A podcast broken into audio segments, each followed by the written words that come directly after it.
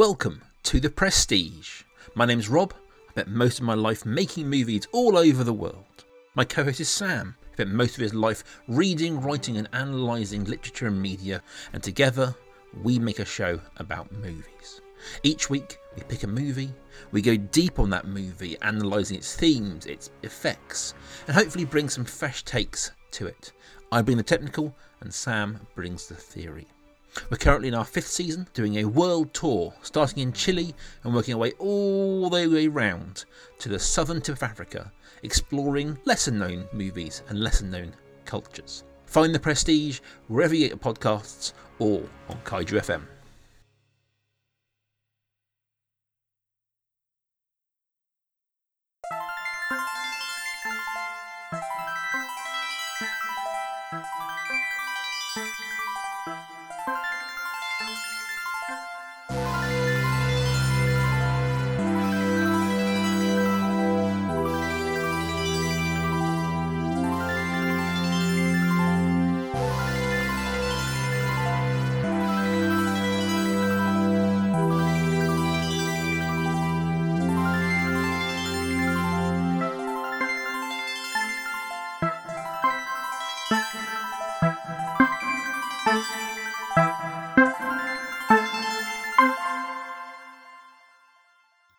Life's a game, the world's a stage, and we are merely role players, where theatrical people play role playing games.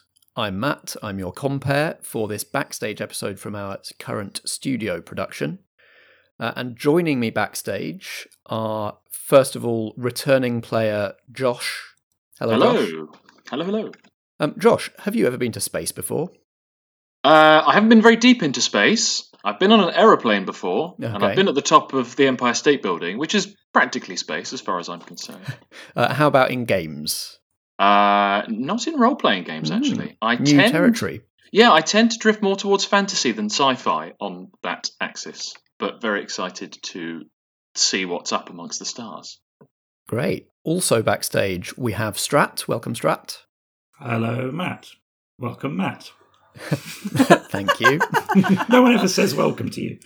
and it should. is such it is such a quality pun as well. it is. I do it most series. Um, Strat, have you ever been to space before, either in real life or in a role playing game? not in not in real life, sadly. I have climbed many a tree. That's about as close as I've got. But in role playing games, I had well, we did that series that was in space uh, that used impulse drives. That I can't remember what we called it. Uh, it was Parallax, part of the Blackshore saga. That was the one. Thank you very much. And then I think late was Lady Blackbird in space. We played that game. That was in space, but kind of a different sort of space. Done that sort of space. So I've done a few different sorts of space, but I'm looking forward to one that is um, in galaxies at a great distance from where we are now. Thank you for your, your carefully worded, non libelous, uh, uh, non non copyright infringing phrasing. Uh, also backstage with us is uh our guest star for this season. Uh, welcome, Fiona. Hi, thanks for having me, you guys. uh, joining us from the What Am I Rolling and DM's Book Club podcasts. Mhm. Uh, Fiona, have you ever been to space? My goodness, when I when haven't I been in space? No, I've never been in space in real life. Um, I've done a lot of sci-fi improv though, so I like last year we did like a improvised Star Trek episode where I did uh, proper chin monsters, chin aliens, so just turning the webcam upside down, and that I thought that worked amazingly well. Except I I, messed up all my makeup afterwards Oh, whilst no. in a battle, so it did look like I had like lots of uh, like red tomato sauce on my lips. Um, but in terms of role playing games, I've done a I've done a couple. Um, obviously the Wars in the Stars one, I've done that a few times. Um, the one that comes to my mind though, I've played The Wretched, which is like a solo RPG with a Jenga tower. And you're it basically it's very alien inspired, where you take out uh, blocks and stuff like that. And if the tower falls apart at any point, your ship has uh, broken up and you've died. And you have playing cards, and you sort of work your way into like trying to escape. And you think, oh, maybe I will escape. Spoilers it's very unlikely you're going to escape, and it gives you this whole like bit of hope that you might you might be saved, and it's like no. Uh, but I highly recommend it. It was very thoughtful uh, solo RPG. The the clue to that twist very much in the title of the role playing game. What do you think? Yeah.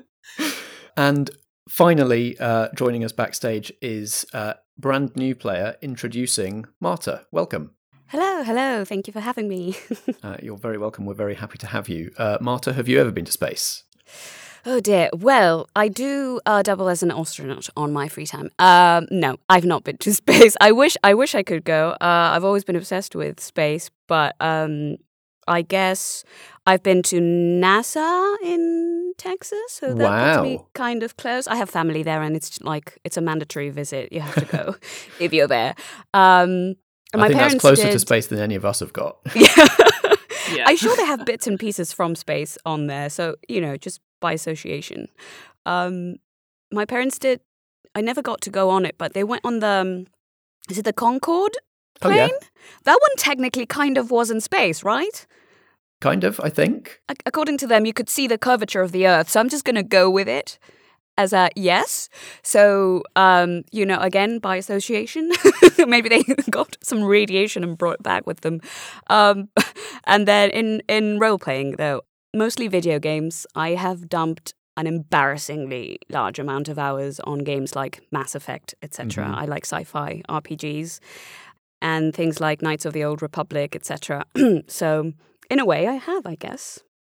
Our experiences, whether they are real or not, they are they are real to us in yep. some ways.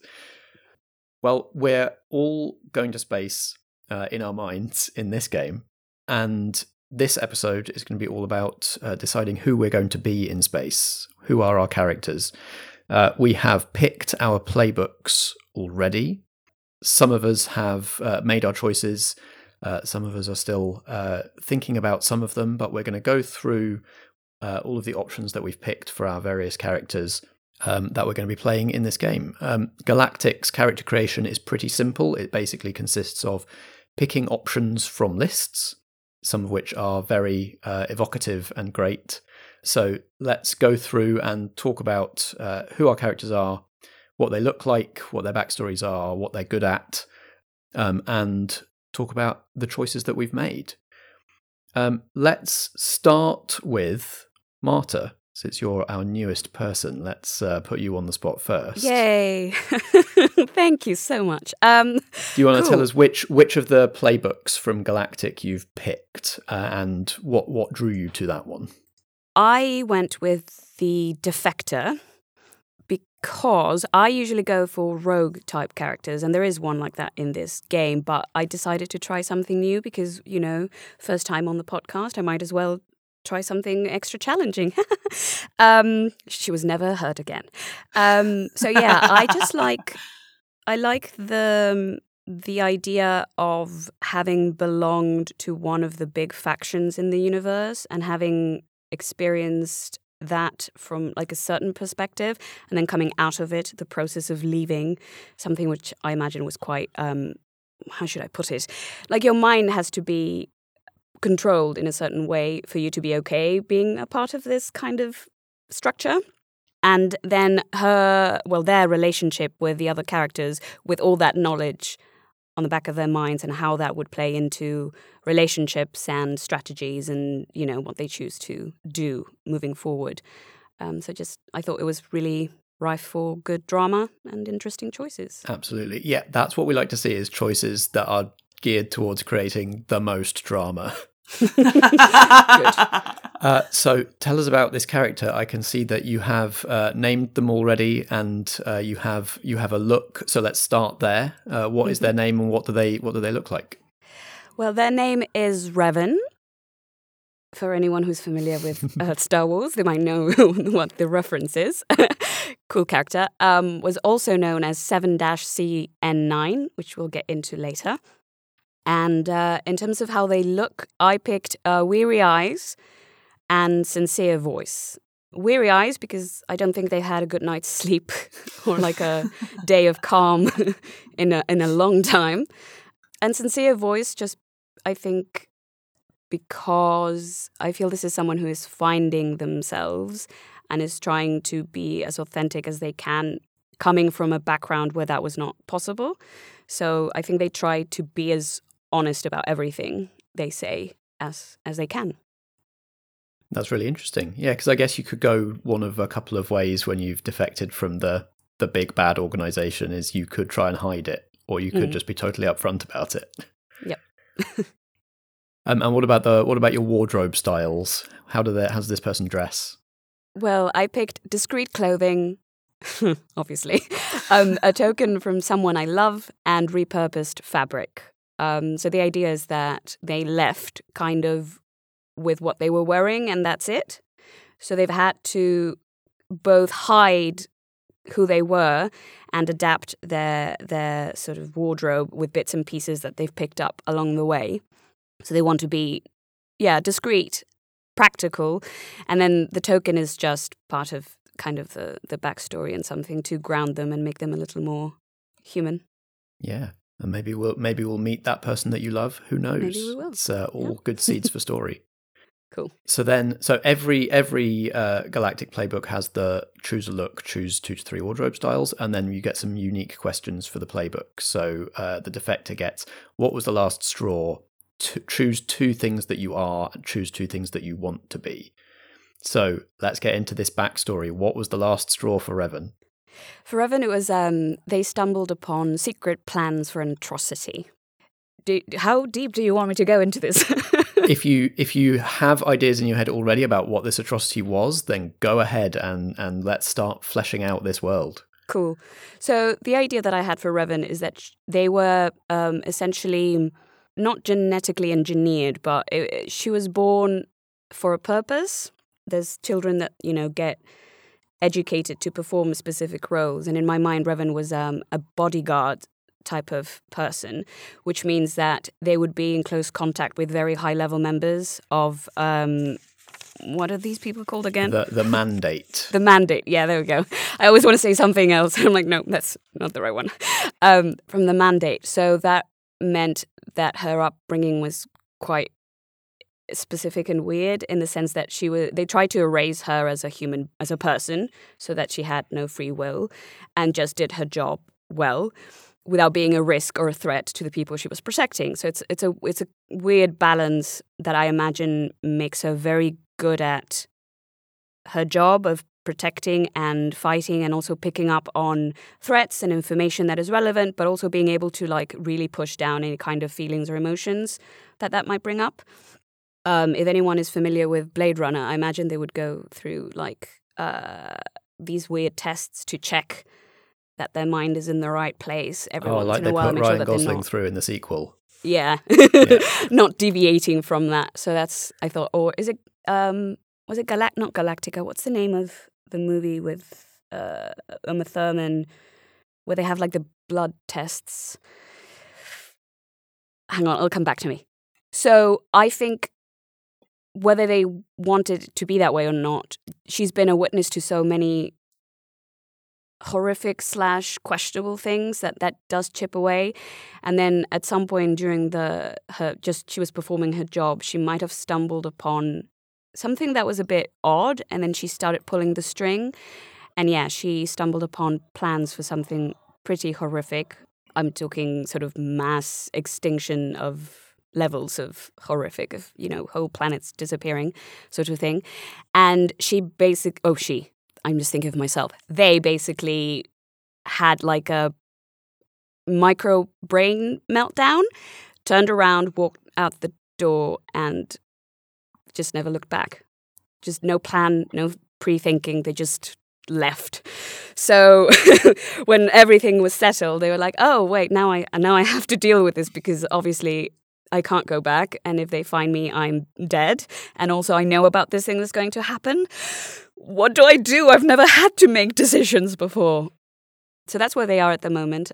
Choose to that she is. I think she's a reliable friend just because it's it's coded into her DNA to once she trusts you or when you have a relationship with her, she's like in it fully. Um, and also brave because I think she does not have that fear fear factor. Is just it doesn't it just doesn't compute in her brain. She just doesn't The impression I'm getting is like an incredibly competent, dangerous baby duckling who just imprints yes. on people that they like and Yep, will with, like- protect them big cute eyes, being Aggressively. like, "Can I help you? Can I protect you?" And now, Pretty and much. now that's all we're going to be able to see whenever you speak, Marta. So whenever Revan speaks, I'm just going to see a tiny duckling. This detailed backstory, and then suddenly like, nope, it's a duck. it's a duck. From a distance, looks like a duck. Up close, oh no, it's a goose. it's a goose. Goose, goose, duck. You never know. Um, and then two that she would like to be. She would like to be knowledgeable about the space between. I feel she might have had some encounters with this. hmm Uh, uh, I can't call it a force, can I? We can call it a force with a A with a force, yeah, lowercase just- f. this this sort of mysterious um, universal energy thing. She's I think she's come into contact with it a couple of times and been very confused about it and also not been told anything about it and she's like okay what's going on and then the second one is fitting in with her n- this new environment i think she very much feels like a fish out of water because yeah everything is different and new and weird and unknown to her Fantastic. Uh, we'll come back to relationships in a little bit. Uh, any questions about Revan from anybody else before we move on to someone else? Are you a duck? Just like if i told you i would have to kill you I knew it. I knew it. and would you kill us with a beak or? I mean, I have concealed weapons all over, and the best way to conceal something is to have it in plain sight. So, you know. This will be marvelous, merely role players content synergy to bring in another character that is anodyne based, based, based on Cold Snap's uh, Mhm. appearance. Um, my question is for Revan: is is there? She, she seems sorry. They seem to be quite guarded as an individual uh, and quite wary. Is that is that a good reading? Yes, I think at first, for sure. But I think uh, once any kind of trust or relationship is established, she's very much like a child. So that, that openness and that kind of like, she doesn't have the layers or the experience that makes you an adult and makes you like that kind of wise, guarded person who knows to measure their words and be careful about what they say because saying anything is new. So she hmm. doesn't understand like okay so i'm thinking therefore i'm saying and that's that's that's how things work right? That's what people around her did before. She just couldn't do it herself. Sure, sure, sure. Has has that got them into trouble? Like, I, I don't want to say that they they don't seem naive, but it, it seems like somebody like that would be prone to like being manipulated by less savory sorts. Have they got into trouble through that? i think it, she might give off the wrong impression and whenever people have tried to take advantage her analytical mind kicks in and she can tell when people are trying to like use her or manipulate her. She's very familiar with that kind of eh, behavior. She just gives people a chance to react differently to her and when they don't, she's more than capable of defending herself and making sure that that doesn't happen. But it's kind of a last last option. She she doesn't she's trying not to open with violence because again, trying to break the cycle. Mm. So that kind of that bodyguard instinct that they have instilled into them. That's kind of comes out and goes, aha, threat. I know, Yeah. I know this. Yeah. Mm, I think it's very much like a weird um, knee jerk reaction sometimes. Like you have to be careful because she can't necessarily control it all the time. She's working on it. They are working on it. This is something else about the character that is like the choice is purposeful is and the token of someone they loved maybe comes in later in relation to this. These children are very much educated to not be they don't have a gender, they don't have sexuality, they don't have romantic relationships. They're not really full people. So yeah. I would like to hear from Josh next, as the uh, the person who has never been to space in a role playing game. Uh, I would like to see what Josh has come up with for a space character for this space role playing game. So, which uh, which playbook did you pick, Josh? Hi, Matt. I chose The Diplomat, which I'm sure you would have been very disappointed you couldn't take yourself. Diplomat. That was the joke. Uh, I chose. I chose the. Dip- it's all. It's always good when you've got It's to explain kicking your off, jokes. it's oh, off. Wow. My God, here we are. Let's raise the energy, guys. Let's go. Uh, I chose the diplomat because it was one of the only options available left. Because I chose very, very late. Um, You, and you, also, you made the choice to Yeah, leave hang the on. choice late. Yep. No, that, that's very true. That is very true. My own inabilities of managing my own time. Uh, I chose the diplomat because it's really leaning into my own pompous and self-aggrandizing nature. Uh, I figured I could be uh, slimy politician style character and use big long words that have no real meaning. And yeah, just just really lean into that role. You, in fact, have added a whole new tab to our Google Sheet character keeper full of diplomatic speak, which I Yes. really loved. Oh, I didn't loved see that. that. Oh, is that what that is? amazing. I was wondering. I was like, Oh. I just thought that was something in the game. I was like, Yeah. we've got to. What's this about? missed this diplomatic dictionary. I'm like, this wasn't. is in- amazing. Wow. So keeping on keeping on Josh Yard brand, I've massively overthought this character, and I thought I really want to try and just use big words completely unnecessarily. Oh and my so, god, I have to scroll. Oh my goodness. No.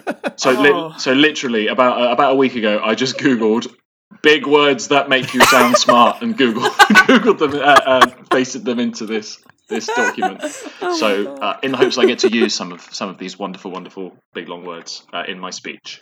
Well, show off some of that, Josh, over over preparation, uh, and talk us through uh, your character's name, look, and wardrobe.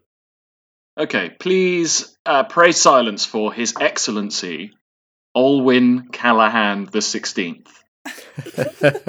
You've gone up 10. You were the sixth earlier. I was. I thought I, I, if I was the sixth, that means that we were really early on in the founding of this galaxy, right? And I figured with space and time, these these sorts of settings are normally quite, you know, it was a hundred years since this happened, and blah blah blah. And if I'm the sixth Olwyn Callahan, that means that everything is still super new, and and um, it just seemed a little bit little bit early. So I've jumped up to the sixteenth now. Love it. That's impressively consistent for a family. I, I have to say. Well, I figured That's commitment. I, I think it's a bit of a dynasty. I think the Callahans have always had one member of their family uh, taking the role of this relatively minor diplomat, um, and they've always been always been named Olwyn. So it's a case of you know you Ol- Olwyn the sixteenth. You must take this role because it was your father's role and your father's father's role and your father's father's father's role. And actually, what it is is that the level of responsibility he's got is close to like local MP. I think it's kind of that level of fame. Like this Oh, guy will have a this guy will have a Wikipedia page, but there won't be a lot of information on it. yeah, yeah, yeah, yeah. Amazing. Family Um, backbench. Yeah, one one hundred percent. Um, and it's just kind of in the blood. You know, he would have been enrolled in a, a certain a certain school, and he would have gone to diplomat cottage, cottage college. Cottage? Uh, oh, don't go to don't go to that one. Don't go to the diplomat cottage. Cottage. That's where you go once you retire from being Right, an right, Olwyn right, right. Pronouns for Olwyn: he, him. The diplomat has a position of power or influence in the galaxy. Their power comes from their leadership, negotiation, and strategy. So I, I like that you're kind of undermining the concept already by being like, actually, I don't have that much power.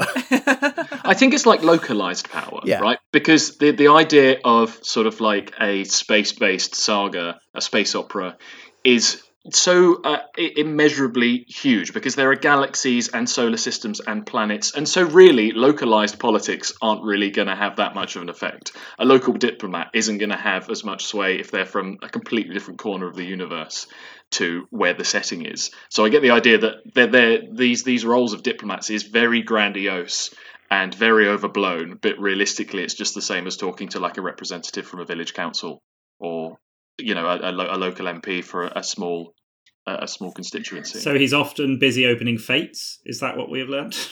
I think so. Yeah, I think opening opening opening Space fetes, fetes. space fetes. Kissing babies. sure. Probably. And I guess we'll find out whe- whether whether it's one of those significant swing constituencies or. Shaking hands. yeah. I guess it's not if if the Callahans have always held it. it must be Yeah. very stable. I think it's an incredibly safe seat. Yeah, for sure. Great. Right. Well, talk us through the uh, the look and the wardrobe style. So my two look options that I've chosen are formal speech and polite smile. We, we've we've covered the formal speech in detail already. Yeah, the polite smile I think is uh, like an American politician's smile, both top row, the top and bottom row, on full display when smiling, pearly whites, you know, perfect teeth. But that sort of smile of "Hello, how how are you? Nice to see you. Thanks for coming. Please don't touch me. Hello, how are you?" You know, just sort of passing through the crowds. oh wow. Um, I think at at diplomat college, the polite smile 101 is one of the, uh, the the most important courses that you can take. And how about wardrobe styles? How does uh, how does His Excellency dress, befitting his station? I've chosen pristine clothing.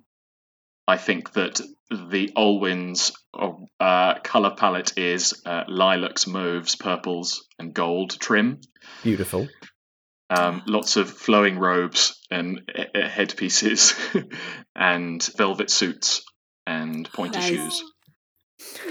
I'm getting like a medieval mixed with futuristic sci-fi look. Yeah. I like it. One hundred percent. Second wardrobe style I've chosen is formal wear. I don't know how you go more formal than a, than a mauve suit. I, I guess maybe the space equivalent of black tie, you know, for galas and for openings and stuff like that. I mean, it, what that tells us is that that is what formal wear looks like in this galaxy. Boom, I've done it. I've established that fiction. and finally, I've gone for signature hairstyle. So Mm. I'll tell you what Olwyn Callahan the 16th hairstyle is, and I, immediately what came to my head is the Karl Lagerfeld style of silver grey hair, sort of quite thick and woolly, but then pulled tight back into like a high ponytail. hmm And there is not a single strand of hair out of place from this this style. It's all just perfectly pulled That's up so into place. douchey. I love it. Um, and I think that each of the Olwyn Callahans have got a very unique hairstyle. And you know, part of the rules of being a new Olwyn Callahan is you're not allowed to take a hairstyle that somebody else has already taken. But it's always in, yeah, yeah. It's so always running out. Slowly but surely they're running out. In 15, 15 previous Olwyn Callahans, nobody's tried the high pony before. No, so I think so. I think Olwyn Callahan the fifteenth. My father would have had uh, dreadlocks. I think the guy before him had like a big afro. I think the guy before him had uh, 1990s boy band style curtain parting. Frosted tips. Watch Frost- yeah, Josh frosted trying tips. to find 16 distinct hairstyles right now. Oh, I don't want to challenge myself that much at the moment, but it might have to come to that. You I think do- basically You can do a Twitter thread when this episode comes hmm. out. Done. Okay, Or- done. or a separate or a separate sheet on the documents. You've got obviously diplomatic di- dictionary, but also hairstyle. Hairstyles. Right. Okay. You'll all know now if I'm very quiet during one particular scene, it's because I'm opening a new tab on this spreadsheet and finding appropriate hairstyles. Yeah, Have any basically. of them uh, ever been bald, or would that be like scandalous? I was just about to say, I think perhaps Olwyn Callahan's got an older brother that had to give up the role because he started to get a bit of a receding hairline. Oh, And they're like, That's harsh. with without the wow. haircut, man, you're you're just you you can't have the role. Man, You're ageism nothing. is just rife in galactic politics. Hundred percent. Shout out to all the people like me whose hair is thinning. I think, yeah, I, I, I think even I like the idea that even despite the we can go we can go at light speed and we can travel like this and we've got laser guns and all these uh, you know huge tech, futuristic technologies, they still haven't worked out how to do a hair plug. So if you've got no hair, I'm afraid that's it. You can't be you can't wear a wig. That's just it. Your career is over. so the galaxy is covered with the scammy, hairy Newell cream still. Then Yeah, one hundred percent. You know, you know that um, you know that shampoo that supposedly got caffeine in it, which I've certainly used in the past. That supposedly makes you grow a full head Oh, of the, hair. the German brand, yeah, yeah. Yeah. Alpecin, I think it's called. God damn you! I want my money back. Uh, so yes, that is my look and my wardrobe styles. Okay. Um, and the, the specialist pick lists for the diplomat are you get to choose two things that you believe and two things that you engender in others. So, what does the slightly slimy politician Olwyn Callahan the Sixteenth believe? So I've changed this slightly. I think rather than it being choose two beliefs, I think it's choose two campaign slogans. Ooh, okay. and I've chosen quite um, uh, American politics style sounding ones Yes. that sound great, and when chanted, nothing. sound like really, really empowering. But when you pull into it, you're like, oh, that actually makes no sense. It's got no weight whatsoever. It's just air. So I think the two campaign slogans are the space between will always show the way. See, sounds amazing, doesn't it? But drill into that, it literally means nothing. Um, and the second slogan is Hope is always stronger than fear. Can't argue with that. I'm pretty sure that's something they say already. I think so. I'm going to Google Like, that and see on whether or not- Twitter. I'm pretty Yeah. sure you'll find it. Hashtag believe in Olwyn. Yes. hashtag always all win. Always, Always Olwyn. Olwyn. Always Yes. Olwyn. There you go. Yeah, maybe we'll find out in the story whether these are things that Olwyn really believes or whether they're just a hollow facade. um, and then what about uh, what do you inspire in others?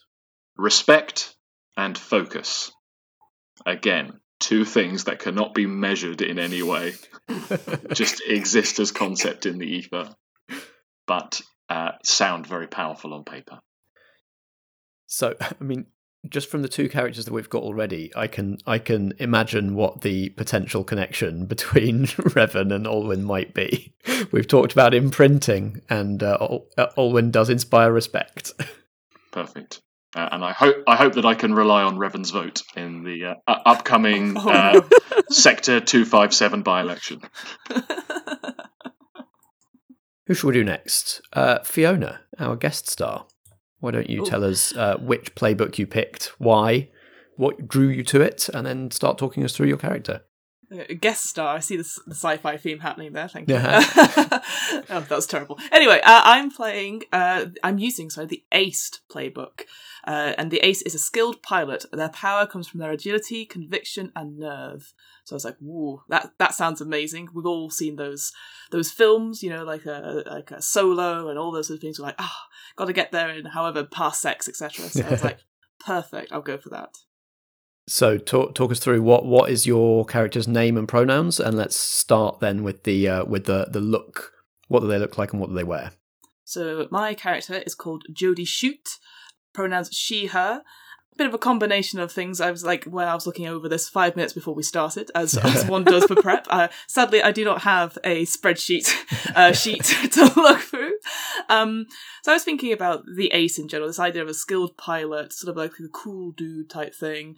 The thing that instantly came to my mind was like um, Ace Rimmer from Red Dwarf, that sort of like, ha ha, that sort of thing. Amazing. And then thinking about other things as well. So uh, Jodie, I was sort of inspired by Jodie Foster, who plays the Doctor in Doctor Who. Uh, Shoot is actually one of my improv teachers, uh, Katie Shoot, who's all into sci-fi. So I was just thinking that sort of like that person who's sort of like very con- like is interested in everything, is confident to the point, not arrogance, but sort of that sort of uh, that line between sort of like I'm I'm the smartest person in the room because I know everything about this particular thing, which is often the downfall of the Doctor. So yeah, so looking at the look itself, I went for a proud smile and determined eyes. So again, thinking of that idea of like I'm enjoying what I'm doing. This is this is my life. I love adventure. I love being out there amongst the stars, but I know what I'm doing. No one, no one could convince me otherwise. Uh, and if they did, then they're clearly wrong in some way. Um, but it's often to the downfall of myself that I don't take on other people's view whilst uh, flying around in space on a, on a ship or two. you you think you know best. You're it's the uh, oh no, I don't, no, no, I don't think. I okay. Oh, you do. Yeah. I mean, the best way to solve most problems is to is to jump in a in a space fighter jet and uh, blow something up, right? Eh, Right, that, that seems the sensiblest solution, and I know I can do that. So why, Yeah. why, why are we waiting around here? Let's go. yeah, never wait for orders. oh, please. Oh, there's, there's so much admin involved in that sort of thing. You know, when it's just, if I could just do it and just fix I know how to fix it, just let me fix it. That sort of, again, that mentality. It's like, why aren't you letting me doing my job? So, yeah, definitely not, not a fan of authority, perhaps, like getting in the way of what I want to do, which I think is the benefit for everyone. But mostly it's the benefit of myself. uh, so tell us about Jodie's uh, uh, fashion sense. What are her wardrobe styles? So, I had a big think of all the sci-fi shows I've watched over the last decade, and the person that instantly came to mind was looking at all these different options. The thing that sort of jumped out to me was neon coveralls, and I'm thinking of like Kaylee and Firefly. So I was like, done, easy enough. Boom, bright neon. I'm thinking greens, oranges, proper tie dye. S. Amazing. So I, you, you know when Jodie is in the room, it's like, bah! But I also like the idea that she deliberately cho- chooses like these bright colors to stand out. Most often because she's fixing things, uh, you know, something wrong with the engine. So, so she would normally be covered in grease and oil, like everywhere. Like her hair's probably quite mucky and stuff like that. So she's like, well, you know, if you need if you need me in a stretch or, or in a pinch, you know who I am because I'm wearing these beautiful, bright, well, I think beautiful. Some would say garish coveralls. Um, and the next on that, I because I thought who else in space? You know, if you need a fixer or an engineer, what else would you need? You need too many pockets. Pockets. My goodness, I you've seen those spacesuits. There's no pockets. I have way too many. Like if my coveralls are probably just pockets, like just everywhere on the sort of this the straps in the front. I just like the idea of like, oh, give me a second. I do have the keys somewhere, and I would sort of definitely spend thirty seconds, but pulling out other things, a bit like Hagrid's coat. You know, like pulling, oh, here's some dog biscuits. Oh, here, I need that for later, and it's it's glowing. Don't don't say anything. You know, that's getting that up. Um, and then of course, the final thing that would make my look perfect. Uh, of course, again back to Doctor Who, I saw statement scarf, and Ooh, a yeah. thousand percent, it is the longest piece of rubbish you'd ever seen. Different colours, definitely messy. Probably a pocket or two on in it as well, like like a like a wedding trail behind me. So incredibly dangerous. Whilst sorting out the ship, any moment it'll get caught say, in a cock. like snag on things and bits of you're getting choked. like, what?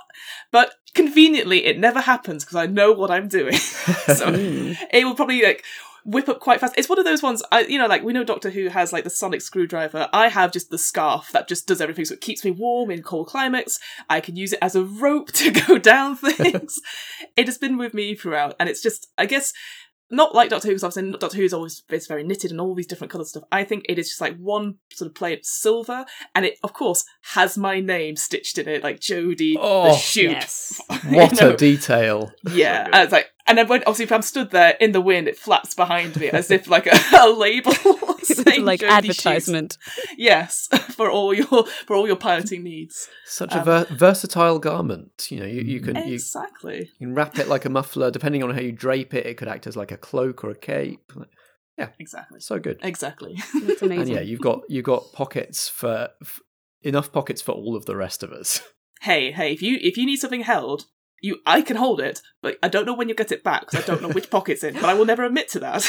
Oh, you know what that just reminded me of? It's like video game characters where you just keep, you know, they have the magical pocket where like they carry all these things and you never like where are all these things they carry because you never. Where, that's you. You're you're Yeah. you're, the, I- you're, you're it. I- I am that person. It's like, who, I've got a hand axe here. Does anyone want a, a shotgun? I've got a stabilizer for something. yeah, exactly.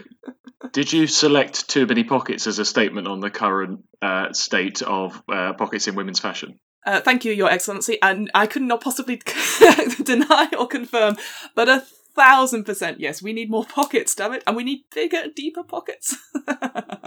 I promise to you, uh, constituent, that I will fight for the right to have more pockets in uh, in women's clothing from here on in.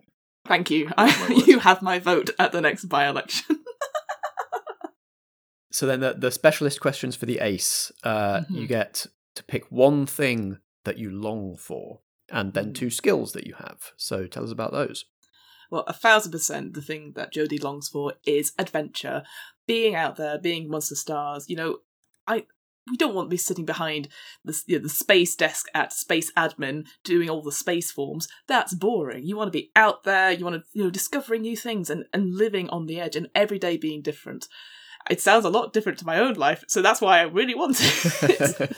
um, but the two skills I've chosen, I've chosen pushing people's buttons and fixing ships because again that sort of image of like a doctor who s type uh, or the doctor sorry character of just like trying to needle in and finding why why why just because like it's the way she gets forward. It's like why do why are you questioning me on this? I'm the most cleverest person in the room. You know and then just telling people to go away or something like that. But then fixing ships. So literally if you're in the cockpit of the of the ship you just see oh i'm just going to fix this one wire. Boof, like huge python-esque like wires trailing around and just fixing stuff then and there. And then it gets put back. And you're like, "Oh, I don't know what this bit is for. I'm sure it's fine. You know, that sort of putting back things. It yeah, must I- not have opposed been to it. necessary if it's not gone back in. It can't. It doesn't fit in. What? don't need it. But no, wouldn't throw it away. Wouldn't throw it away. Put it into another pocket. Never know when it will come useful. oh, she's a hoarder then. Oh, wow, that, that, Is this a I would take a personality great. I no. I think uh, always having something just in case, not a hoarder. This is cool. I've never weirdly I've never thought of the Doctor as an ace pilot, but I think it's just because like she's not sitting in a cockpit on a joystick, you know, but No. she's still piloting a Yeah. incredibly sophisticated space machine. Hmm. Which is which is definitely fiddled with quite a bit Uh-huh. over the years, and there's wires everywhere. You're like, oh, it's in a different room. and down the corridor, past the swimming pool. I'll deal with it later because I know best because I'm very clever. Yeah. And also, some could argue that the TARDIS itself is one giant pocket. So, Pocket dimension. My head has exploded. It's pocket inception. There are pockets in the pockets of the pockets. Um, any any further questions about Jodie before we move on to next person? yes. Did, does Jodie have like a a pilot name like Jodie the something shoot or like Like a call sign. a cool? Yeah, that's it. A call sign. Uh, because I'm not very quick on it, it'll just be the shoot. uh, so yeah, I, I think it's just something like that. Cause I'm I'm so quick, I just shoot out out of it like a like a bullet Out out, of of the, the barrel of the gun, out of the shoot. Yes. Uh, so it might, and maybe it's that sort of thing. You know, when you um you sign up and you have to put the call sign as if it's like for the um oh what's it? Is it Spotlight where you have to make sure your your name isn't the same as somebody else's name in the Actors Guild. I all the pilots have several call signs. You're like, ah, the shoot, it's fine. I'll change it later. Then never been able to change it. like, god damn it, I'd be cooler, but so I just have to use the name I signed up with. So the shoot. Deck officer, launch fighters, shoot, shoot out of the chute. so she can shoot. the paperwork to get that changed. Ugh. It's a nightmare. And and of course I don't like paperwork, so why would I get it? It's it's just I'm the cleverest person in the room. It's fine. it's recognised now. It- you've built a brand. It's on I the have. scarf. It's on the scarf. I can't. God, can you imagine how much you would get? Because I wouldn't get this the same kind of scarf. It'll be. It won't be the same. It won't feel the same. It doesn't have the same connection. Yeah, absolutely. She's like a disaster, hobo, chaotic pilot ace lady. Yes, Neon. Neon. Just look for neon. the neon, and person. dirt. um, I have a question for Jodie. Um, honestly, now, like, how how good are you though? Like, when you fix things, are you actually fixing things, or are you just really lucky? You know what I mean? you know what I mean? shots fired. just Shots wondering, shoots like, away. how Shoots how- fired. yeah, chances of exploding Look, in space, just Hey. just to have like a I fix it to my standard, and as I've already claimed, I am the cleverest person in the room. So you don't need to worry about how good it's fixed. It's fixed to what I think is is appropriate. Just imagine the rest of us looking at something you fix going, I don't feel like this should be working, but it is, and I, I don't understand. It's it's like there's that meme of the person with the, the giant water cylinder where it's breaking out, and I just slap a sticker on it, and it works. It's like and it somehow job's done. works. Yeah. yeah. Your tools are wrenches and confidence. Yeah. Absolutely. Cool. Loving it, loving Good to all know. of this. So luck is on our side. That's that's good. No, I'm on your side, and I. Mhm. That's what I meant. You don't need luck when you've got shoot. yep. Penultimately, Strat. Hello. Uh, been waiting patiently to tell us about which playbook you've picked and why. I have picked the Scoundrel playbook because what space drama doesn't have a scoundrel? and uh, I haven't played that sort of character in a space game yet, so This is that Yeah. roguish playbook Marta was alluding to earlier. yeah, going to be all roguely. So um, my scoundrel is called Val Waldrin. Uh, he, him. So yeah, Val is your kind of typical. I guess it's like space cowboy sort of thing, isn't it? Living very much in the seedier, uh, more criminal underbelly of the galaxy. Uh, in fact, the little descriptive bit says the scoundrel is a member of the underbelly of the galaxy. Their power comes from connections, recklessness, and criminal history. Nice. So, uh, you know, uh, Val shot before the other person. so we've got we've got Jodie shoot the shoot, and then Val who shoots first. yeah. Yep. Uh, yes. So, um, yeah, very uh, similar to Fiona.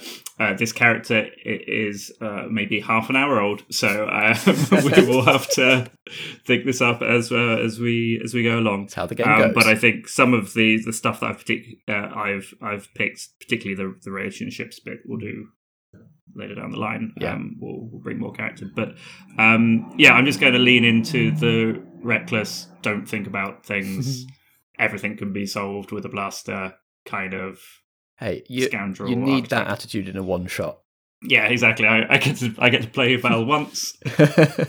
Yeah, he's going to be shooting. Great. Well, tell us about Val's uh, look and fashion sense. Uh, so uh, look, uh, Val has uh, a laughing smile, to be kind of like everybody's friend, and like instantly just kind of get on with people. But the other look is finger on the trigger. So all that below, so very friendly, right up until the point that the blaster is is raised, and then it's anyone's guess. Uh, I just love that that combination. Laughing smile and finger on the trigger just tells you so much in two two little descriptions. It's great. yeah it was a yeah the the the way that they've all been added i love it It's like with sleepaway when we play sleepaway with all the options you got i love this system with with this sort of thing it makes it so easy to kind of go i know who my character is people that wrote this were good so wardrobe style because it actually made me laugh out loud space jeans i'm wearing space jeans I love it. I love it. I love it. I imagine other clothes as well as the space jeans, but that's like the you you look at Val, maybe it's got like a plaid shirt on, but it's the space jeans you notice. Like the space jeans are the central bit of the ensemble, and everything else just flows from there. Exactly, yeah, that's the signature piece, and I've bought my, built my uniform around that item. I- I'm sorry, Strat. I, I- Strat, I'm going to have to disagree with you there because it doesn't say any other item of clothing on your character sheet. I think you're just wearing jeans Just wearing jeans. Yeah, yeah. and maybe braces. That's it.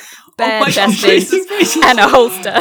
Oh my goodness. Oh well, I'm glad. I, okay, braces are definitely in there. Yeah.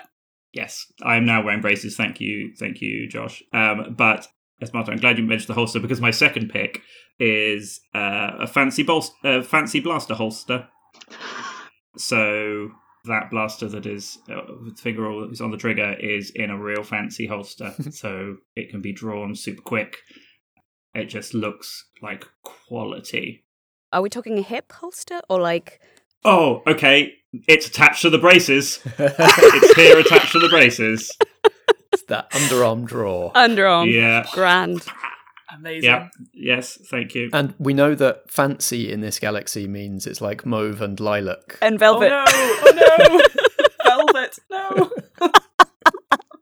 Lead into it. I guess Richard. yeah, it is. It um, it's it's that fancy with uh, real nice gold threaded uh, with with uh, Val's initials on it. It's monogrammed. Monogrammed. Monogrammed. Yeah, monogram. Mono mono wadded. Yeah. Monogrammed. Yes, it is monogrammed. And uh, I mean, the VW monogram is very easy to make look kind of beautiful and stylized. Oh yeah, it's VW. I'm a Volkswagen. it's it's actually a monogram. It is like an old VW thing from. It's like a, an ancient artifact I found that happened to have my uh, my initials Oh, on it. I was like, I'll keep that amazing. on one of my. It's like a sheriff ventures. thing. It's like here's my Volkswagen. Oh, Yeah. Yes, Jared's badge. Oh, Seriously. Adding man. Volkswagen to the long list of brands we are not sponsored by. yeah, Uh, definitely not out- Alpecin shampoo. Thanks to Jo- Josh's demand for his money back. Um, and I realized I got two to three, and I didn't have these, so I'm going to go with big coats as well. Space jeans, big swishy coat. Just to respond to Josh's accusation that you're going topless. Yeah. Oh no, no, no shirt underneath the big coat. Oh, Jeans, oh, that's a look. big coat, braces. Yes. I'm just getting real Magic Mike vibes off of you now. I'm, I'm, I'm really digging Val. I, think. I have to say though, the chafing between the holster, nothing underneath, and also jeans, which I'm presuming you never take off, no wash. It's a whole, it's a whole vibe. I'm not gonna lie. I'm digging it. I'm not lying. I'm digging it. Val, Val washes his space jeans. Wait. So, whoa, whoa, whoa. There's that thing about Yeah. jeans though that you have to freeze them so that they they work longer. I thought you'd oh, freeze Oh, them in the void of space. Yeah, Val puts them on his ship, just does a quick circuit of the planet, pop down, jeans on. It's that bit like when you go in the sea where you have to get past a certain point very quickly, but once you've done that, You're you're good. okay. you just have nothing below the waist because it's all frozen off. Never takes the uh, the braces off though, which confuses a lot of people because how are they Just attached? dangling when you've not got the jeans on. Um, so the scoundrel gets uh, three other things to choose. Uh, you get to Mhm. choose two things that you have and two things that you used to have but have lost, um, Mm-hmm. and also two jobs that you tend to do here in this galaxy. So talk us through these. Uh, so the two things I have. Uh, can't have a fancy blaster holster without a high grade blaster to put in it. Nice. So Val's high grade blaster is probably the most expensive, precious thing he owns. If it were to go away, he would be very sad. It's his sole and most trustworthy companion. Does it have a name? Billy, It's Billy Blaster. Billy Blaster. Oh my god. That was straight out of the Chris Starkey school of it was. reaching for a name last minute. yeah, Billy. Yeah, apparently. Yeah, going with it. Billy Blaster. oh, gosh. Oh, Val, who are you? I love a character who's a mess. So yeah, Welcome to the crew. yeah. Uh, he has uh, a trusty ship that I stole. Ooh. I'm glad one of us has a ship for Jodie to fix. Maybe I was already on the ship and I wasn't allowed. I, I just didn't leave. yes, I go back. I'm stealing this ship. Get off. It's like, Yeah. no, this is my. Eh, well, Like, okay, if the you want. You opened a door and there she was. I'm like, "H- hello? Maybe, maybe I didn't find you in there till like two months down the line. Yeah. so many rooms. Oh, that explains a lot. It's like, oh, okay. Didn't you don't go? There's no reason to go to the engine room unless it's making a funny noise. And that funny Yeah. noise is Jodie. Jodie giggling away. Uh, yeah, so we have a we have a ship called. Ooh, Oh, here we go. uh, oh, we strap go yourselves straight, in, kids. straight straight off the top of the head for the ship name. uh, Sally, Sally ship. Mustang Sally. I like it. oh, yeah. Oh, Must- yes, Mustang yes, Sally. Mustang Sally. That's, Absolutely. there we go. There's the name of the ship. I love this car theme in space. Yeah. So I got, I, yeah, Billy and Sally. Um, and I like that you've cho- you've chosen two very physical things that you have, and then two very metaphysical things that you have lost. Yes, yes. Um, so I've lost the ability to relax. uh, Val is always on edge. It's probably because his below his waist so cold. um, and you never know when whoever you nicked that ship from is going to come for you.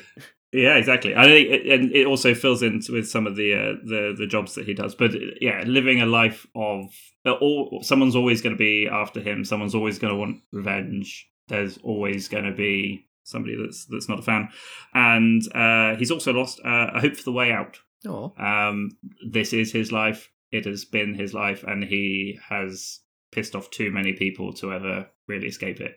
There's there's not enough favors he can repay to, to get out of the debt of, of everyone in the galaxy. oh so no. this is this is who he is. So what is it that he doesn't have a way out of? What are the jobs that he tends to do? Uh, jobs he tends to do uh, bounty hunting, chipping around, finding people, pointing his fancy blaster at them. Um, oh no, it's the holster that's fancy. The blaster's high grade. Um, and then uh, also acting as a getaway ship. So where when there aren't bounties, eh, obviously plenty of uh, contacts within the criminal underworld. If someone needs somebody that's gonna drive them from A to B, no questions asked. Val isn't part of those gangs, but he's the person you get if your more reliable in-house getaway driver is unavailable due to prior commitments. Part Magic Mike, part Baby Driver. All Val. yes. Fantastic. Uh, any any further questions about Val? I'd love to know, in terms of his moral compass, where where does you know the, your typical D and D sort of good, neutral, evil situation? Where do you think Val falls? Um, I'm going to fill that D and D grid with faces of scoundrel characters from other things, and say he's gonna. Be, he's like uh, a Mal from Firefly, Han Solo sort of moral compass. I, That's, I definitely got Mal from Fire, Mal Firefly just because yeah. of the way you looked. Mm. oh yeah, big furry collar on the big coat. By the way.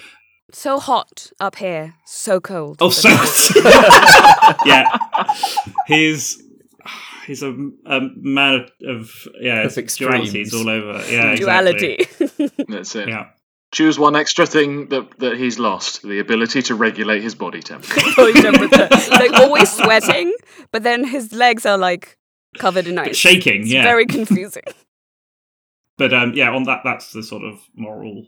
thing. There's there's certainly lines, Mm. and although he may have had to cross a few of them in the past, like that, that's there's shame there. Mm. Like that's the bit that he's not, and probably part of the reason why he thinks he's lost that hope for a way out. Like there have been times where it's like that's kind of I I did that thing that makes me just a a bad person. Yeah. I, that's what I've got to be, kind of thing. Any quirky hobbies you'd rather no one know about? yeah. 'Cause that's always interesting. These sort of characters, they have like, I'm just making my little what animal. makes, what makes you think. Val would have anything quirky uh, going on in his life? Like you collect miniature unicorns. Yeah, something miniature like that. unicorns, or like he collects cat figurines or something. I think maybe it is. Yeah, maybe it is a collect. It is a collection like the the the, v, the VW badge, like just random junk that's Like hood ornaments from different spaceships. Oh my yeah, goodness. Oh, and wow. things from the past that really nobody really cares about. Even like the geekiest, most uh like specialized space archaeologists would be like, it's just rubbish. and I've got a whole ship full of it. It's like going into Val's ship. It's like going into one of those really weird themed like pubs where they've just got crap all over the walls. You were you were literally Ariel from the Little Mermaid. You're like, Yeah. look at this stuff, isn't it neat? And you're like, Are those oh American God. museums in the middle of nowhere where you go and you're like, what? Yeah. What's what's the theme of these museums? I'm, I'm confused. I'm sorry. Just just trash. Just So have, have we got two hoarders in our crew now? Right, not hoarders, collectors. Okay, c- c- collectors of exotic uh, o- oddities. Okay, this this this ship isn't going to take off because it's just going to be rattling around with who's its and what's its galore, and we're not even going to be able to take flight. we're overweight. Takeoff procedure does take about an hour longer than usual because I do have to go and tie down a lot of stuff. You have to go the weight. Yeah, wait. You can't shift until we're in the air. Go right now. You can leave your seat and move Yeah. around. And you got to make sure it's all pinned down when we get into zero G, otherwise the, the whole space is just Everything being will just float. floating full of rubbish. I mean, valuable collectibles. My last question, sorry for for Strat. Um, so obviously you've said that you've lost you've lost the hope for a way out. I want to know what originally was your like what what would you ideally want as your way out? What with if you're away from this life, what is that? Is it that you dream of that you can no longer at, uh, attain? I guess. I think the idea of the way out was making enough to kind of get out of having to work for whatever like criminal gangs and stuff there were, and maybe going and finding just a quiet, I don't know whatever whatever sort of like the Yorkshire Dales of planets is, and Oh. just have a nice little hut and a a nice uh, like a, a an out uh, building full of all my wonderful collectibles and like put the uh, my high quality blaster over the fireplace because I don't need to to use Billy anymore. And uh, yeah, just like sit outside on my deck and uh, You- and drink You wine. want it to be Thanos after the snap. Got it, got it, got it, got it. oh crap! I do, but but without the snap. Without the Very snap, importantly, Right, sure. without yeah, his plan to get out wasn't destroying half, Half of the all universe. living beings. That that was it was probably like robbing a space bank. it's much lower lower down. Just wants to be a farmer, really. No, no, no, that's too much hard work. You quite happily sit and watch other people farm. You have Like, robots that do the work, and you just good. like yeah. you have your little yeah. chair, and you're just like smoking a s- yes, space it pipe. would be a robot. Uh, when we come to my relationships, Before we before we do our final character, which is which is my character because I get to play a character in this game, um, I realise uh, a question I should have been asking all along: Is anybody a cool alien? Wait, that is an option. It's a big galaxy; you can be whatever you like. just because on my head, because obviously I've basically just taken Doctor, the Doctor. Def- definitely alien-ish, Mhm. but we no one knows. How's that? alien adjacent. I like it. yeah, Yeah. alien Jason. So yeah, definitely, but definitely it l- looks humanoid. Sure. So. The, the, the whole BBC Doctor Who is like, oh, it's an alien, just happens to be on two feet and has two hands, but looks like a tree. like that's sort of, that's sort of kind of alien, I think. So, but yeah, life developed very much in the same way everywhere it managed to you know makes sense i think for any the witcher fans i think revan is is probably spliced with s- stuff Mhm. doesn't know what but maybe there's yeah, there's. I'll have to think about it, but maybe there's a little, like one or two features about them that's a bit like, hang on a minute, human beings don't have that, do they? um, sort of situation. Love it. Love the intrigue. Mm. Okay. Uh, final character is is mine, and I am doing the faintly embarrassing thing of playing a playbook that I wrote instead of one that comes with the game. When the second edition of Galactic came out, Riley Rethal ran a game jam to create new playbooks and new pillars and new bits of rules and add ons and things for the game, and I contributed a playbook called The Researcher, which is going to tie in very nicely with Val, Strat's character, uh, because the researcher is a kind of like space archaeologist, space academic kind of character. So the researcher pursues the galaxy's secrets and forgotten truths. Their power comes from their curiosity, insight, and persistence. And I based this on characters like uh, Eno Cordova, if you've played the Jedi Fallen Order game, or uh, Dr. Aphra if you've read uh, the Star Wars comics that she is in. So my character, uh, his pronouns are he, him, and his name is Versi Esco Triff. Versi is a title, an academic title like doctor or professor. Uh, so Esco is the is the name. For my look, uh, I have gone with tying in with Marta's Defector, Sleepless Eyes, except that Esco is not sleepless because of being haunted. Esco is just mostly sleepless because he works too much, um, doesn't know when to go to sleep while in a flow state doing his research. Um, and excitable hands. Uh, Esco likes to speak with his hands when he, especially when he is explaining things about galactic history. Nice. Um, and I should say, for look, uh, Esco is a cool alien. So imagine like uh, dinosaurs, but dinosaurs as we now understand them, so the feathered kind, um, so lizardy but with great colourful plumage. And then imagine that they imagine that a humanoid species, humanoid intelligent species, evolved from them. So humanoid, two arms, two legs, a head, uh, but scaly plumage, bent back knees, slightly webbed fingers. So that's the that's the look I'm going for for Esco. Matt, I just wanted to ask really important question. How many fingers? Uh, three fingers and a thumb. How many hands?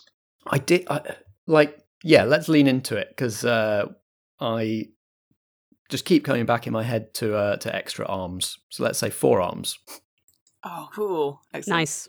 Amazing. All the better to dust old artifacts with. So when you're doing your excitable hands, it Mhm. is literally like a big, big old show going on. We've all got to take a step back. You're holding one with a coffee in one, Yeah. and everything else, and then it's just oh, Yeah. and you pass it to other hands. Oh yeah, I can Oh, do. I can hold. I can. I can drink coffee, check my watch, and do jazz hands at the same time. Yes, multitasking heaven. I love it. very cool.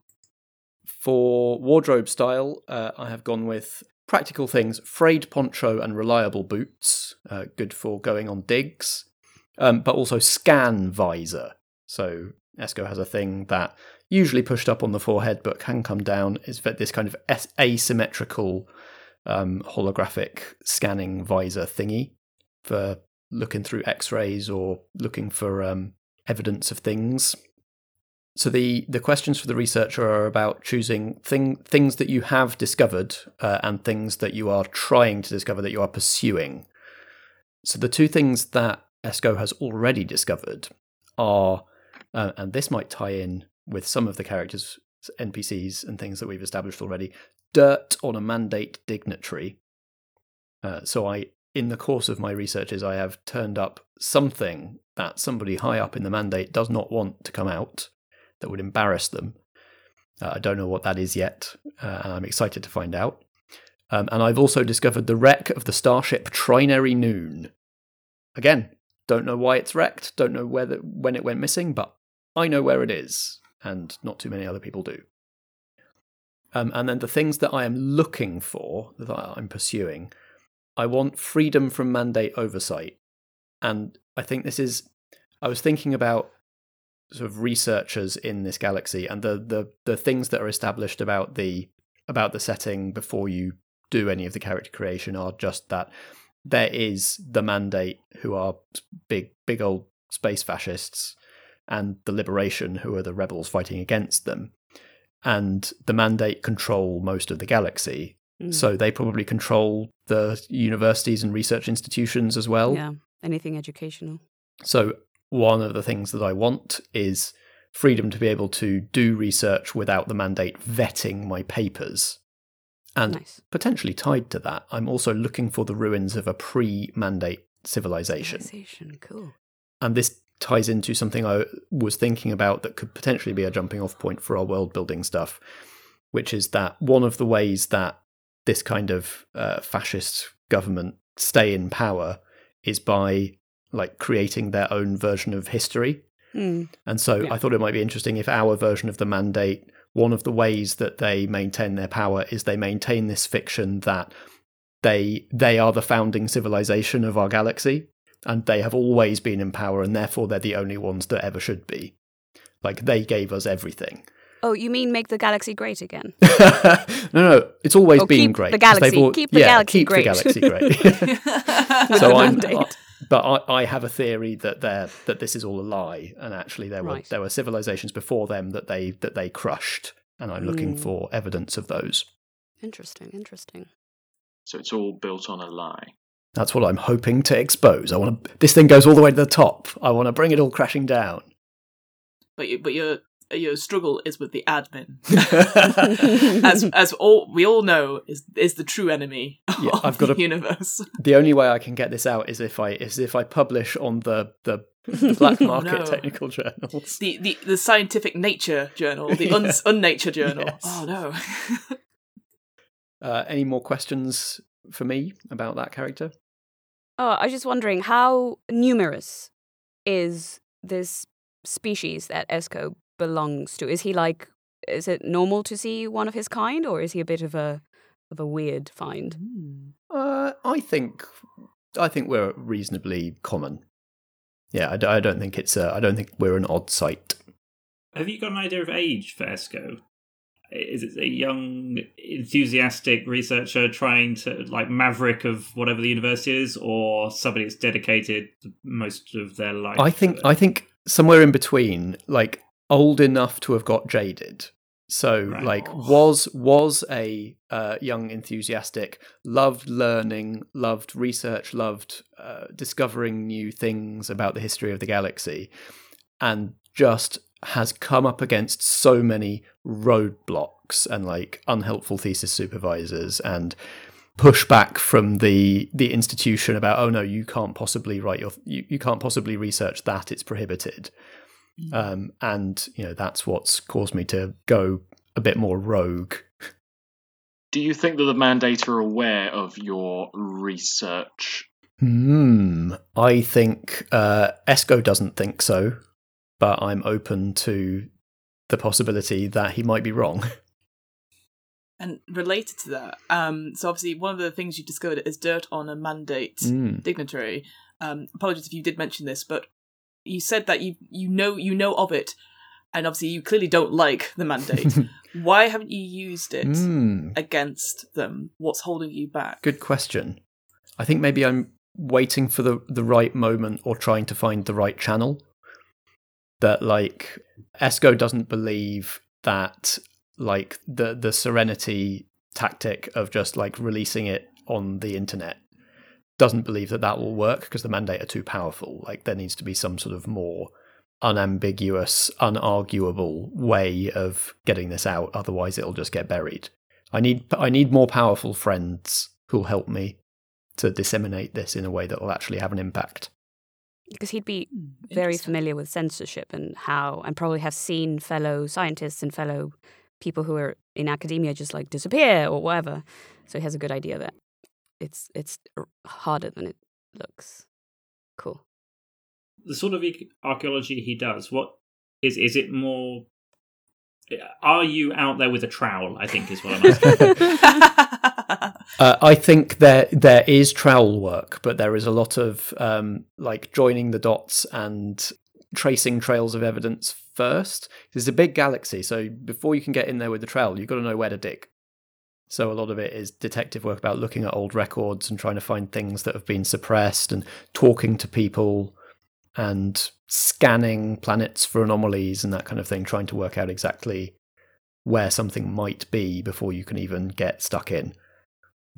Keeping in with the dinosaur theme, I'm getting some Dr. Alan Grant from Jurassic Park vibes. As Yeah. in, you know, at the beginning of the film, he's digging, and then after that, he goes off on a jolly to Jurassic Park, right? So he's got people that sort of help, but it's about the it's about finding the knowledge first. Yeah. It's about making sure you can establish where the dig is before you start wasting your time digging away and scaring snot-nosed children with Velociraptor claws. yeah. Yeah, that sounds about right. That's cool. I was wondering though if he has he's one of those people who has or or, or lizard people who has um you know those uncharted or even I think Liara on Mass Effect has this these holographic walls of like red strings attached and like and he's one of these like oh let me tell you about my theories and it's just three hours of like impossible to follow connections with galaxy maps and you're like i'm i'm just gonna walk out of the room 100% I have a huge holographic conspiracy wall. I love that with idea. the four with the four arms pointing Yeah. to different parts of it at various points. I move that move stuff around on it like Minority Report style. Like Minority but Report, with exactly. Four Oh, fantastic. So now that we know a little bit about these five characters, uh, we need to establish, just in very brief, broad strokes, uh, some connections between them. So all of the playbooks have some questions to ask. Um, and let's go in the same order again. So starting with Marta and the defector. Can you ask one of these questions to Josh and one to Fiona, please? Yes. Oh, I need to pick one. Okay. Uh Ooh, interesting. Um okay. So for Josh, what was the first thing you noticed about me? the fact that you are a baby duckling. Uh, no, um, I think that the Callahan family and most politicians are good at reading people. And so I think there was something behind your eyes that Olwyn noticed. And you've said that, that Revan, they have a sort of a facade that at first is sort of frightened and defensive. But I think that Olwyn saw through that and saw there was more beyond the fear in your eyes that could be uh, ushered out, helped out. Awesome. And then for Jodie. oh, these are all so good. Uh this one though. What did I do recently that made you finally feel like you could trust me? Ooh. Oh, that's very interesting. I'm, I'm the cleverest person in the room. Exactly. Uh, um, I think because you sort of you are a person that wants to, uh, you you want to be knowledgeable about the space between. You want to know about all these big things, and maybe maybe you consider Jodie an expert on it because she keeps saying she's the cleverest person in the room. And I think you just spend a lot of time listening to her. I, we we have created characters who are like who like talking a lot, by the way. So I can't wait for this to happen in session. yeah, I'm just gonna be quiet the whole session and be like, mm-hmm, mm-hmm. but I think we we might be on if we're on the ship or, or on a ship, depending on how we've met and stuff.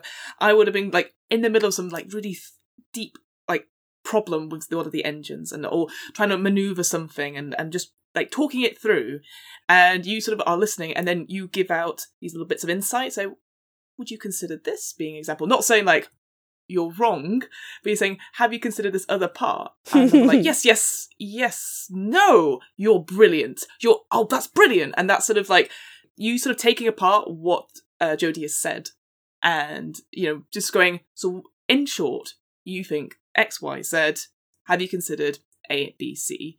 And just being able to almost be a shoot translator. um, it's like, yes, you get me. You're brilliant. And I think that that's what it is. You, you've managed to sort of you listen enough and have picked up, yeah, even like the smallest surface point, which most people would have just ignored. I think, Yeah. or, or maybe just go, oh, that's too much. That's too much, like a wall of um just jargon. I Yeah. think that it's just because you want to know and you are so Mm. keen to know about space and the big things and everything like that. So yeah, I think it's just like because you did listen and you you summarized and pointed out thing, and I'm like, yes, you get it. So yeah. Cool. Nice. Uh, Josh, next. Can you ask one to Marta and one to Strat, please? Mm. Hello there, constituent, Marta. Uh, do you find me comforting or cold? Interesting. Um. Can we answer that? um, I mean, you are wearing a lot of velvet, but um, so it's like, oh, I want to touch it. Um, The most comfortable of all materials.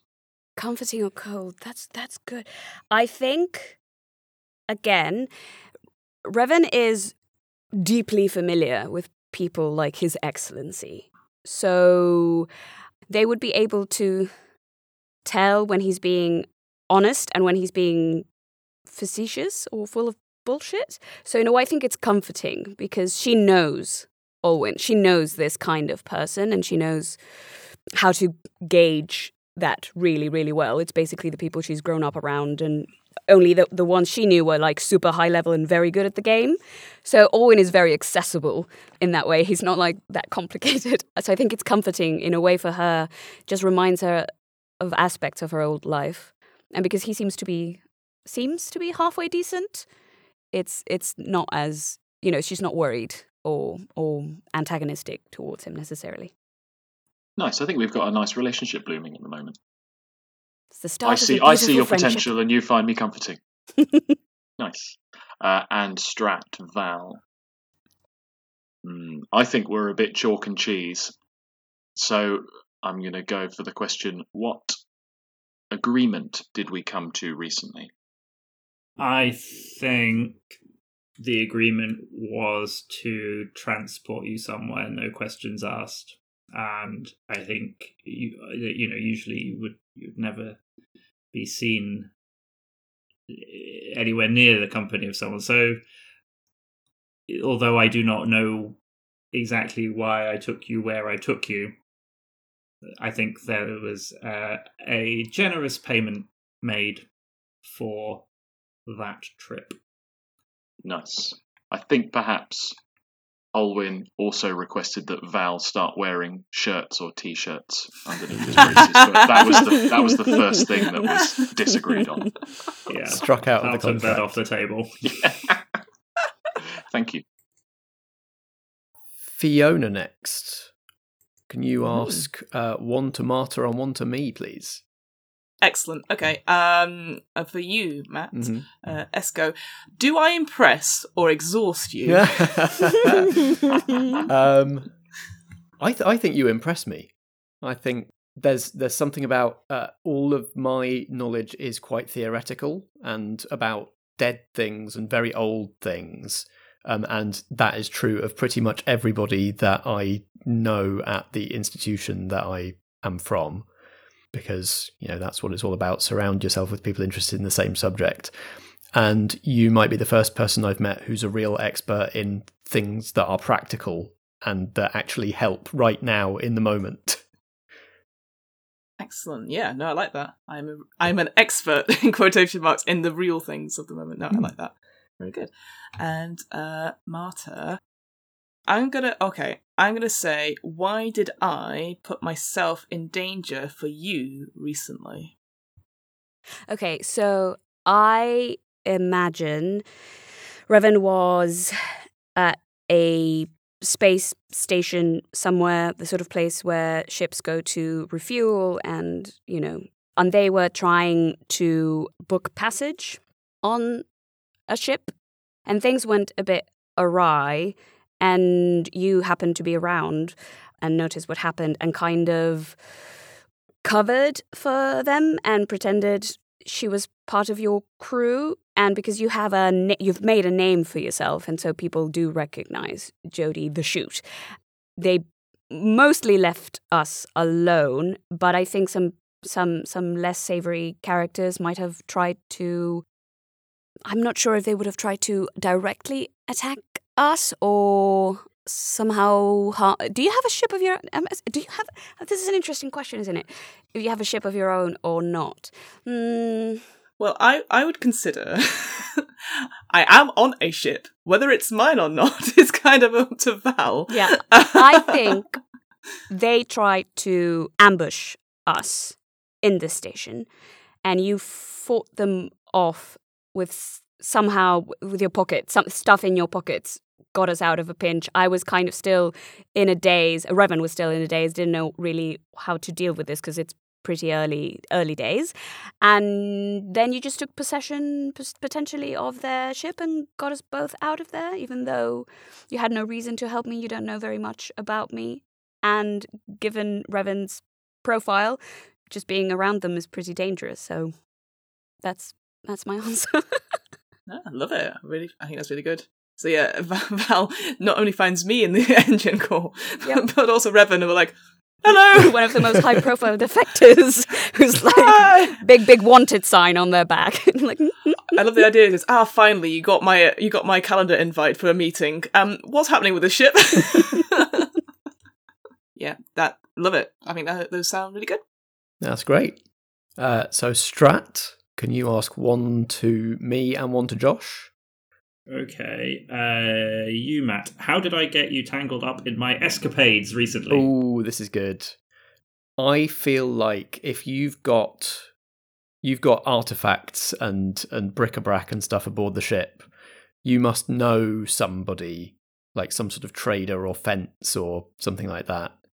And I probably know them as well and maybe I was asking for information on some sort of pursuit that I'm I'm pursuing, and this person basically directed both of us in the same direction without telling either of us.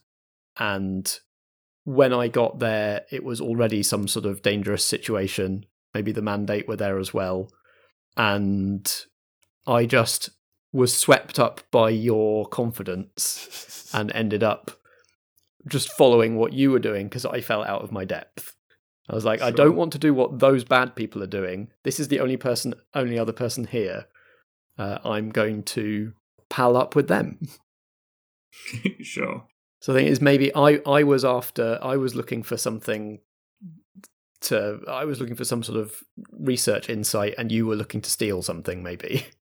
Was the thing I was looking to steal the same thing that you were looking? Yeah, probably to get insight from. Or the the other alternative, if you're a bounty hunter, is that is that you were looking f- for me, and I got swept up in your escapades because I was a bounty you were looking for. Because the mandate knows about what I'm trying to do, and they want me brought in discreetly. I don't think Mal. I think Mal's bounties are lower. Oh, okay. I don't like the idea of Mal working directly for the mandate. That's fair. Yeah. Okay, yeah, we were after the same artifact in that case, and I, I want to study it, and you just wanted to sell it or fence it or put it in your ship collection. Yes, I'm just going to hang it on a wall. uh, and then Josh was the other. How have I grown on you recently? Firstly, great question. Thank you. uh, I think that the the ne'er do well aspects of your personality and the sort of chaotic freedom that you have being, you know, a, a freelance agent that can do whatever they want. I think that initially I found that uh, I didn't respect or appreciate that because all that Olwyn has known is he will grow up to become an Olwyn Callahan. And he went to a very restrictive boarding school and then on to diplomat college. And so I think that that is the only path that Olwyn knows. And so seeing you in your cool braces and your awesome ship, being free to explore the galaxy and pick up whatever contracts you want, I think slowly but surely I've grown more appreciative and respectful of that lifestyle. And there's been one or two incidences where Val's just done something really, really cool. You know, hung out the, the back of a spaceship shooting his blaster pistol, or like won a game of space poker in a bar, or, you know, just did something really, really cool. And Olwyn's like, oh, damn, that was awesome. I've never been able to do that. And I think slowly but surely Olwyn is warmed towards Val. I'm putting Olwyn has been taken in by the general chaotic nature of Val. Finally, I am going to ask one to Strat and one to Fiona. So, Fiona, first of all, what lost thing have you asked me to help you find? So see how you find this. I like the idea that obviously you are a person, you know, who has, you know, you make discoveries, you do stuff, and I'm like, I can't find the key to my locker. and I, will describe it as like a Yale key. um, it's on a, a lanyard, and, I, and we will spend like hours of me going through all my pockets. It's not there, and as a result, I've not been able to get into the locker, which I insist holds something important. Ooh. But like I, I never really describe what it is, and every time we always pass that locker, there's always something happening, whether it's like lights coming out of it, a weird smell. It could be just like a gone off lunch or something like that. But it's it's like one of those things. I would say it's not imperative for me, but I'm like, oh, uh, Esco, um, the key any any any findings anything like that and like i because i i think well you're good at finding things and you're you know you're brilliant at finding things and i've got so much on now because i am the smartest person in the you know that sort of horrific stuff so i almost like a lost property And, and this is a real challenge now because it's like I I found the wreck of the Trinary Noon, Yep. which could have been. i had to search the whole galaxy. What do you mean I can't find this key in just these pockets and or in this ship? so so yeah instead of taking it as an offense like so obviously i'm making you do like a small task you're like well i have to find Yeah. it now anyone can find it and yet it's been six months and i still can't open my locker Fantastic, love it. Um, and finally, Val Strat. Is my is my interest in you welcome or intrusive? It is welcome. I think everybody else in the galaxy seems to think that Val's collection is just a load of old stupid junk. But the fact that you're interested in even one of the items in it is a, a, a novelty, and also I think Val probably takes advantage of your wide bit of knowledge to say, so what is this thing? Mhm. So what is this thing? So what is this thing? What's this thing? And it is actually finding out what all the the, the stuff is, and through uh, you has found a whole new dimension to my wonderful collection of stuff. Love that. so we're both using you for other things other than your actual purpose Yeah. It's like an antiques roadshow situation with you two in that room. I love it. So is this worth anything? Jodie, come in and sit down at a table with Esco and go, so we brought this along. Yeah. And you're like, well, it's got sentimental value. I'm like, well, obviously. and then take it back, put it back into a different pocket. I'll Oh categorize. boy. Ah, this is this is all brilliant. I already love our space family. I think unless anybody has any further follow-up questions, we are ready to play. Woo. Let's go to space. Yeah.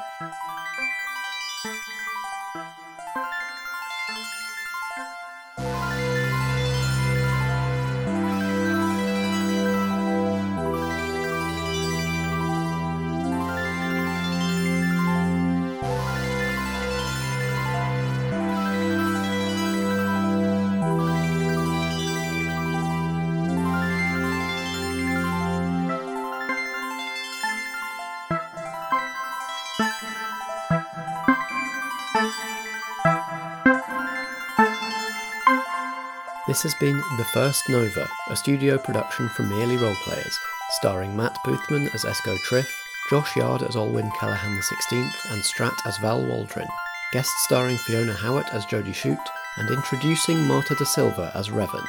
The theme music is by Alexander Pankhurst, and the episode was edited and produced by Matt Boothman. We were playing Galactic, a role playing game by Riley Rethal. You can find Galactic and many other fine games at metagame.itch.io.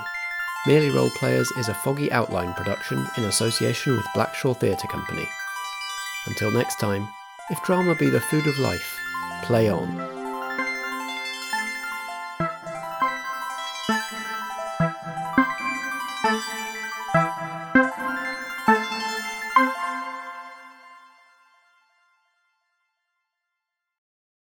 Oh, we've oh, lost we've lost Matt. Matt.